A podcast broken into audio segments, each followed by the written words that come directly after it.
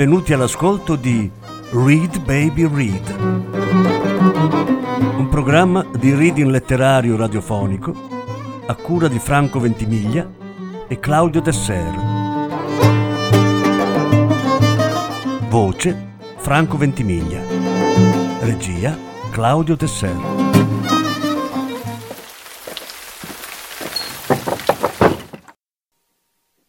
La lettera di William Somerset Maugham. Lettura teatrale registrata il 29 maggio 2010 all'Auditorium Candiani di Mestre con Franco Ventimiglia, Roberta Borghi, Santoshi Dolimano, Luca Ventimiglia. Video di Danilo Gagliotto, luci di Luigi Vincenzi e Fabio Cavolo, foto di Akiko Miyake, messa in scena di Claudio Tesser e Franco Ventimiglia. Lettura in tre parti. Terza parte. Mr. Joyce tornò in ufficio. Si sedette nella sua stanza, senza muoversi, cercando di non lavorare, e rifletté. L'immaginazione gli suscitò molte strane idee. Rabbrividì un poco. Infine venne la discreta bussata alla porta che aspettava. Entrò Ong Chi-seng. C'è niente che desidera io dica al mio amico, signore? Che amico? Riguardo alla lettera scritta da Mrs. Crosby a Mr. Hammond, signore. Ah, me ne ero scordato. Ne ho fatto cenno a Mrs. Crosby e lei nega di aver avuto contatti con Hammond né di aver scritto niente del genere. Si tratta evidentemente di un falso. Mr. Joyce trasse di tasca la copia e la porse a Hong Chi-seng. Il cinese la ignorò. In questo caso, signore, suppongo non ci siano obiezioni se il mio amico consegna la lettera al procuratore. Oh, nessuna obiezione, ma non vedo quale prone venga al tuo amico. Il mio amico, signore, pensa che sia dovere, nell'interesse della giustizia. Oh, sono l'ultima persona al mondo che contrasterebbe chi vuol fare il suo lavoro, Ciseng. Gli occhi dell'avvocato e del cinese si incontrarono. Sulle loro labbra non aleggiava l'ombra di un sorriso, ma i due si comprendevano perfettamente. Avevo pensato, signore, che se si potesse indurre la cinese, detentrice della lettera, a rimetterla nelle nostre mani, sarebbero tanti fastidi risparmiati. Suppongo che il tuo amico sia un uomo d'affari. A quali condizioni pensi sarebbe disposto a darci la lettera? Lui non ha la lettera, ce l'ha la cinese. Lui è solo un parente. La cinese è una donna ignorante. Non sapeva il valore della lettera. Gliel'ho detto il mio amico. E qual è il valore stabilito dal tuo amico? Diecimila dollari, signore. Diecimila dollari? È una somma enorme. Mister Crosby la pagherà certamente per non vedere sua moglie impiccata. Doveva essere ben sicuro del fatto suo, se rifiutava quel modo di trattare. La somma era stata stabilita perché era il massimo che Robert Crosby poteva raccogliere e chi gestiva l'affare lo sapeva. Dov'è adesso la donna cinese? A casa del mio amico, signore. Può venire qui? Penso meglio se va lei, signore. Sarebbe solo una perdita di tempo portare meno di 10.000 dollari, signore. Sì, capisco. Ci vediamo stasera alle 10, davanti al club. Hong Chi-seng fece a Mr. Joyce un piccolo inchino e uscì. L'avvocato andò a pranzo anche lui al club e qui, come si aspettava, vide Robert Crosby. Sedeva a una tavola affollata e passando, in cerca di un posto, lo toccò su una spalla. vorrei dirti due parole. È accaduta una cosa assai inopportuna, vecchio mio, disse Mr. Joyce in un tono che cercò di rendere il più possibile neutro. Pare che tua moglie abbia mandato una lettera ad Hammond invitandolo al bungalow la sera in cui è stato ucciso. Ma è impossibile, esclamò Crosby. Lei ha sempre detto di non aver avuto rapporti con Hammond. So di mio che non lo vedeva da un paio di mesi. Sta il fatto che la lettera esiste.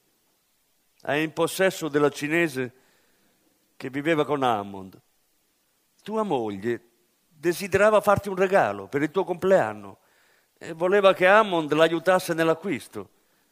Nella concitazione seguita alla tragedia se n'è dimenticata e avendo negato una volta di aver avuto contatti con Hammond, ha temuto di dire la cosa sbagliata.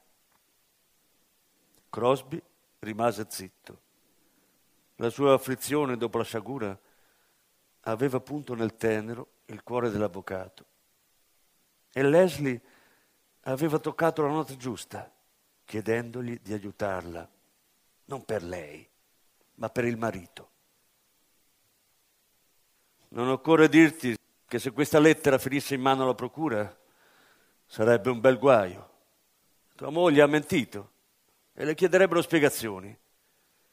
Sarebbe facile provocare nei giurati una qualche incertezza. Mr. Joyce esitò. Caro Robert, credo che dobbiamo assolutamente entrare in possesso di quella lettera. Costerà molto denaro. Non fosse per questo, avrei preferito non parlartene. Quanto? 10.000 dollari. È un bel mucchio di soldi. Tra la crisi e una cosa e l'altra è più o meno tutto quello che ho. Puoi procurarteli subito? Penso di sì. Allora lo farai. È assolutamente necessario. Se vuoi che tua moglie sia assolta.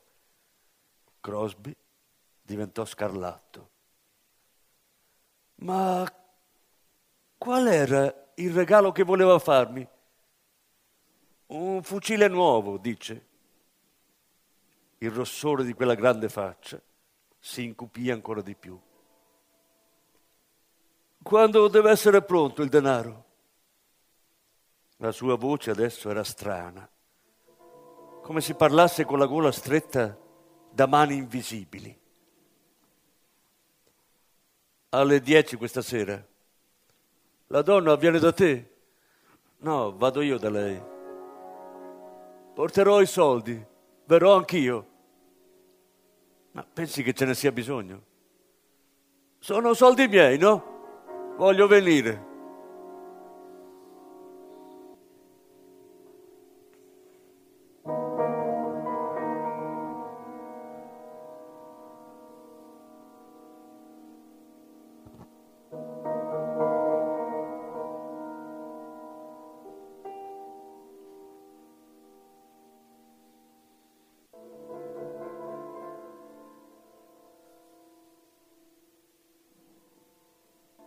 Alle dieci si incontrarono nel club deserto.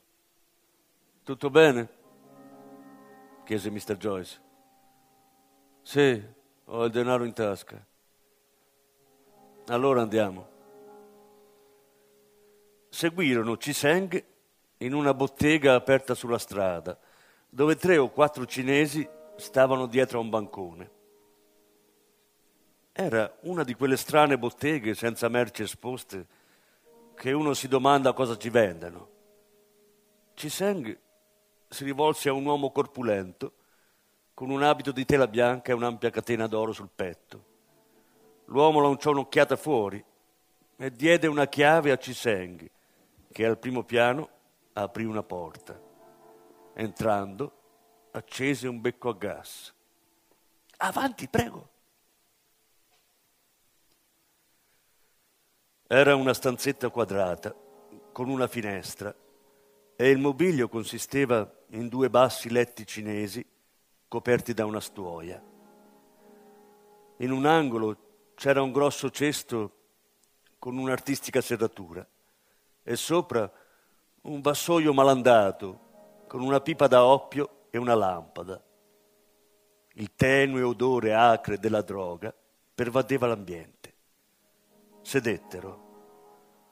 Dopo un momento si aprì la porta ed entrò il cinese grasso che avevano visto dietro il bancone. Vi salutò in un ottimo inglese e sedette accanto al connazionale. Un garzone della bottega portò un vassoio con tazze e teiera e il cinese offrì loro una tazza di tè. Crosby rifiutò. E infine da fuori si udì una voce, un richiamo sommesso e il cinese andò alla porta. La aprì, parlottò un momento e introdusse una donna, non giovanissima. Il largo viso flemmatico era incipriato e imbellettato e le sopracciglia erano una sottile linea nera. Dava tuttavia l'impressione di una donna di carattere. Entrò lentamente, con una certa pesantezza nel passo, e sedette sul letto accanto a Ong Chi-seng. Questi le disse qualcosa e lei, annuendo, diede un'occhiata priva di curiosità ai due bianchi. Ha la lettera? domandò Mr. Joyce a Ciseng. Ah sì, signore. Crosby non disse niente, ma tirò fuori un rotolo di banconote da 500 dollari. Ne contò 20 e le diede allo stesso Ciseng.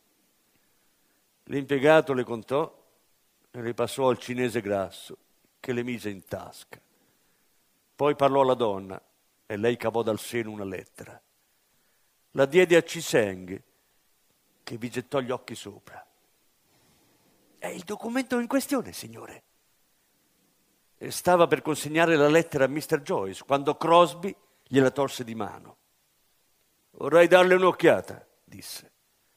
Mr. Joyce aspettò che leggesse, poi fece per prenderla. Meglio che tu la dia a me. Crosby la piegò con cura e se la mise in tasca. No, la tengo io. Mi è costata abbastanza. Cosa vuoi fare della lettera? Tenerla. Arrivarono all'automobile e Mr. Joyce offrì all'amico un passaggio. Crosby scosse la testa. Mi va di camminare. Poi esitò un poco e strusciò i piedi. La sera, prima della morte di Hammond, andai a Singapore anche per comprare un fucile nuovo da un tale che conoscevo. Buonanotte. Crosby disparve tranquillamente nell'oscurità.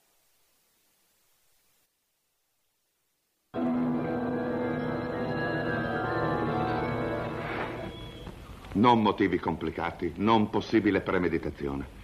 La giuria conosce i fatti. E sono convinto, signori, che non c'è bisogno di eloquenza. Se mai c'è stato un caso semplice senza complicazioni è questo.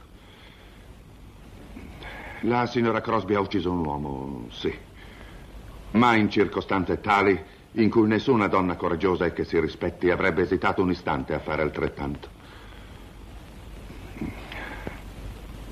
Non è necessario che io vi esalti la figura della imputata.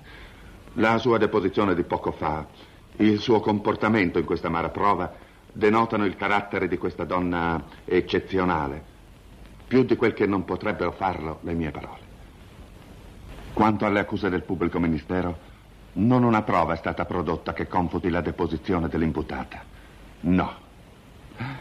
Perché tale prova non potrebbe esistere nella luce della verità. Signori, è con assoluta e piena fiducia che ho posto nelle vostre mani il destino di Leslie Crosby. Col convincimento che giustizia sarà fatta. Silenzio, signori, silenzio. L'accusa desidera rispondere? Milord, l'accusa rinuncia al diritto di risposta. Molto bene, Ova. Signori giurati, avete ascoltato gli argomenti dell'accusa e quelli della difesa. Non è necessario che io vi dia ulteriori elementi per questo processo. Potete ritirarvi nella vostra sala e formulare il verdetto. Sì, milord. Sì. L'udienza è sospesa fino al ritorno della giuria.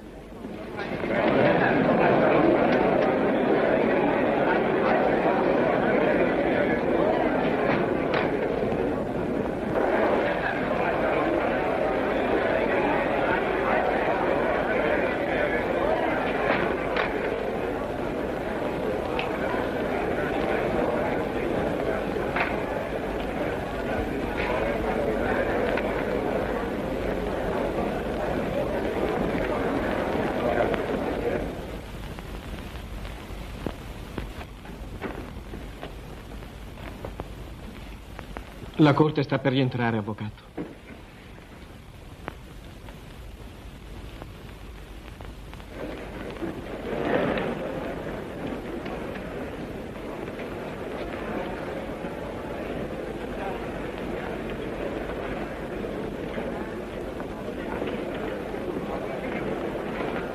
Fate entrare i giurati.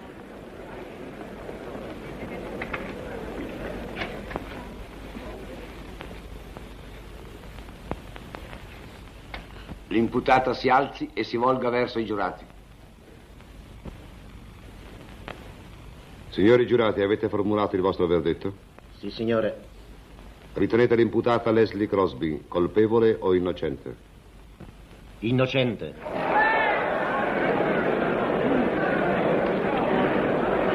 Leslie. Leslie, Mio tesoro. Complimenti, caro Joyce. Permetta che mi congratuli, avvocato.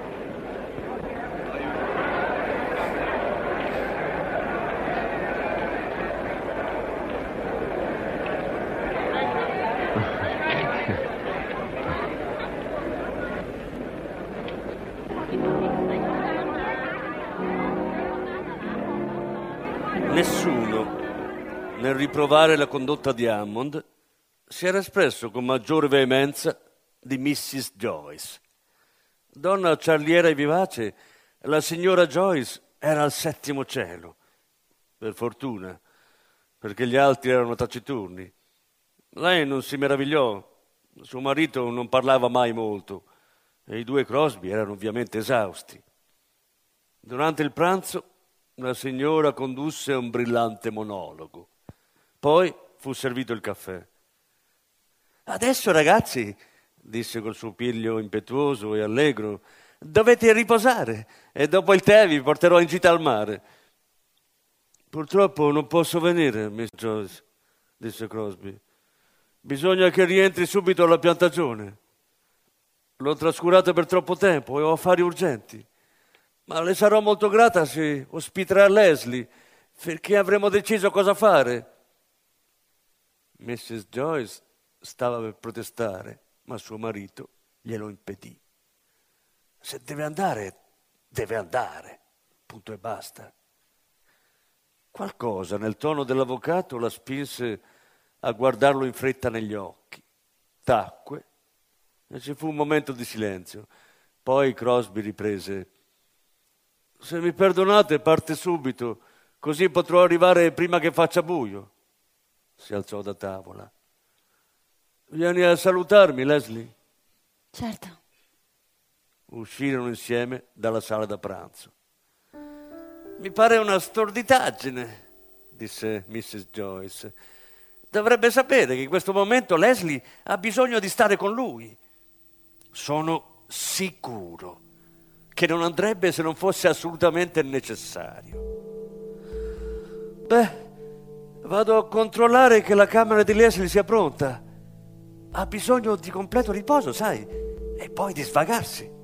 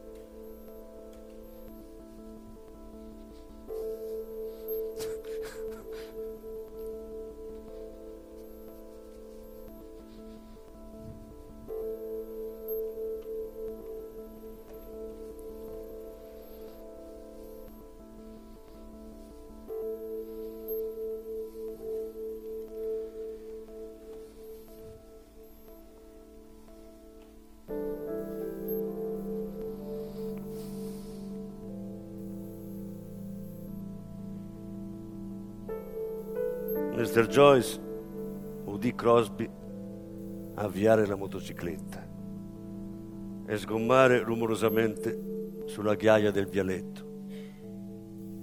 Si alzò e andò in salotto. Leslie era in piedi in mezzo alla stanza, lo sguardo perso nel vuoto e in mano aveva una lettera aperta. Mr. Joyce la riconobbe. Al suo arrivo lei gli lanciò un'occhiata. Era mortalmente pallida. Robert sa.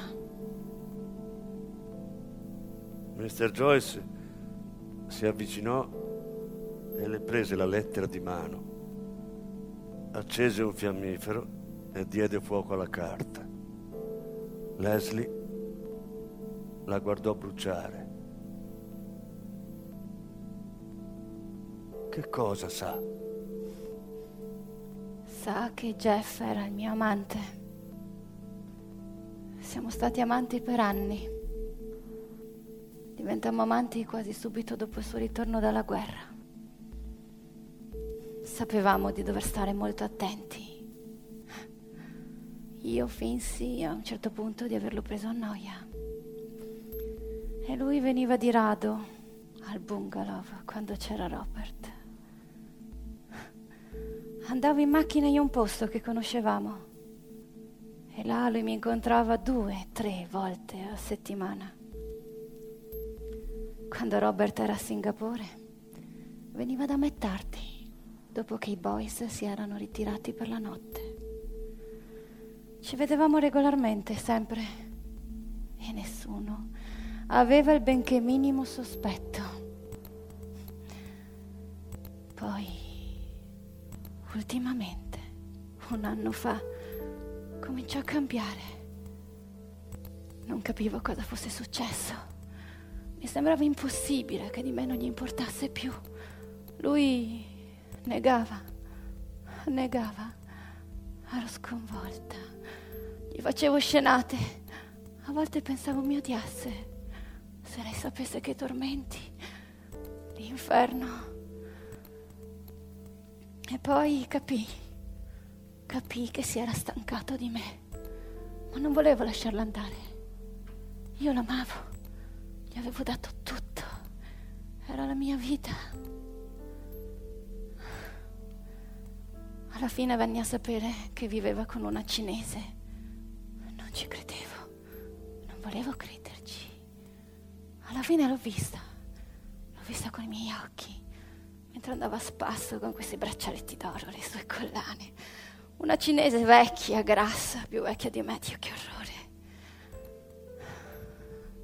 Nel villaggio sapevano tutti che era la sua amante e quando le sono passata vicino mi ha guardata e ho capito che sapeva di me e Jeff.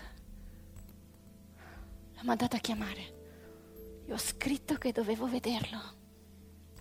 Scrivere quella lettera. Lei l'ha letta. È stata una pazzia. Ma ero fuori di me. Non sapevo cosa facevo. Non lo vedevo da dieci giorni. Una vita. L'ultima volta che l'avevo visto mi aveva preso tra le braccia e baciata, rassicurandomi di non preoccuparmi. E dalle mie braccia era passato nelle braccia di quell'altra. Quella maledetta lettera. Eravamo stati sempre così cauti. Stracciava sempre ogni messaggio che gli mandavo appena l'aveva letto. Come immaginare che questo l'avrebbe conservato?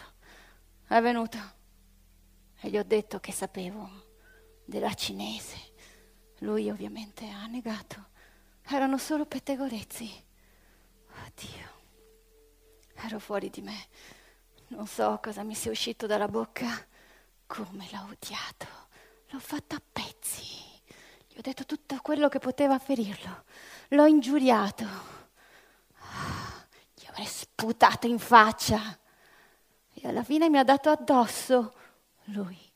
Ha detto che di me era arcistufo, che non voleva più vedermi, che lo annoiavo a morte, che della cinese era vero, L'aveva conosciuta da prima della guerra ed era la sola e unica donna che per lui importasse. Le altre un passatempo e che era contento che ora io sapessi, così finalmente l'avrei lasciato in pace. Poi non so cosa avvenne. Ero sconvolta, ero fuori di me. Vedevo rosso. Ho preso il revolver e ho sparato. Lui ha dato un grido. L'avevo colpito. È arrivato barcollando alla veranda. Gli sono corsa dietro e ho sparato di nuovo. È caduto. Gli sono andata sopra e ho sparato finché il tamburo ha girato a vuoto.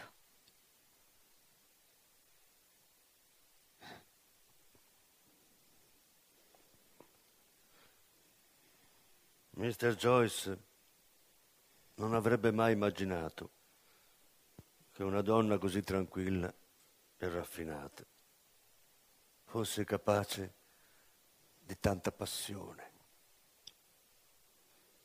Poi da un'altra stanza venne una voce squillante, ilare, affettuosa. Era sua moglie. Leslie, tesoro, la tua camera è pronta. Vieni, devi cascare dal sonno. I lineamenti di Mrs. Crosby, poco per volta, si ricomposero. Le tracce così marcate delle sue passioni si spianarono come con una mano si spiana una carta sgualcita e il viso tornò a essere limpido, sereno e disteso. Era di nuovo la signora ben educata e distinta. Vengo, Dorothy cara. Mi duole darti tanto disturbo.